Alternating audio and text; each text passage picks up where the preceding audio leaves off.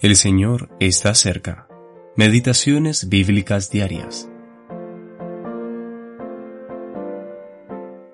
Felipe, abriendo su boca y comenzando desde esta escritura, le anunció el Evangelio de Jesús.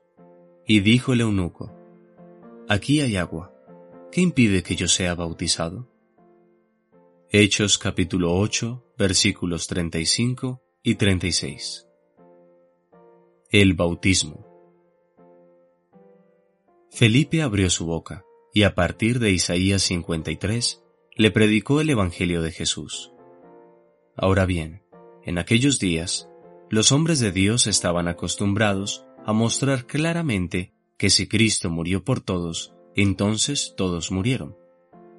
La muerte de Cristo había demostrado que la situación del ser humano era irremediable y que sólo la gracia inefable de Dios podía solucionar tal condición. Entonces, ¿qué es lo que Dios ha hecho en esta gracia inefable por el hombre muerto y perdido?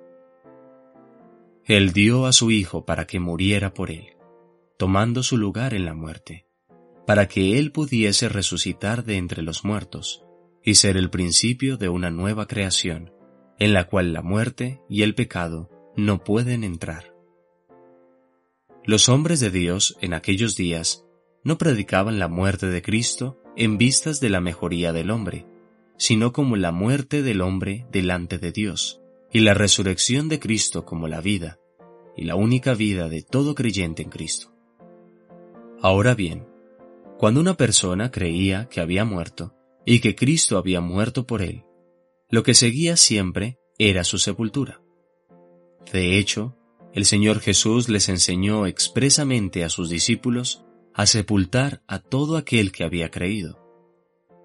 En Pentecostés, tres mil almas creyeron, e inmediatamente, aquel mismo día, tres mil personas fueron sepultadas.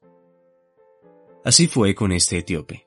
Cuando creyó, dijo, Aquí hay agua, ¿qué impide que yo sea sepultado o bautizado? ¡Qué sencillez! Había aprendido que era un pecador muerto y que podía impedir su sepultura? Felipe lo sepultó en agua, como un pecador muerto, una figura de la muerte y sepultura de Cristo como el bello sustituto. Y luego él fue levantado y sacado del agua. Ciertamente, el agua del bautismo no le infunde virtud o gracia alguna al pecador muerto. Se trata simplemente de una figura o expresión de la muerte, sepultura y resurrección de Cristo, y muestra asombrosamente que Dios ve a cada creyente como muerto, sepultado y resucitado juntamente con Cristo.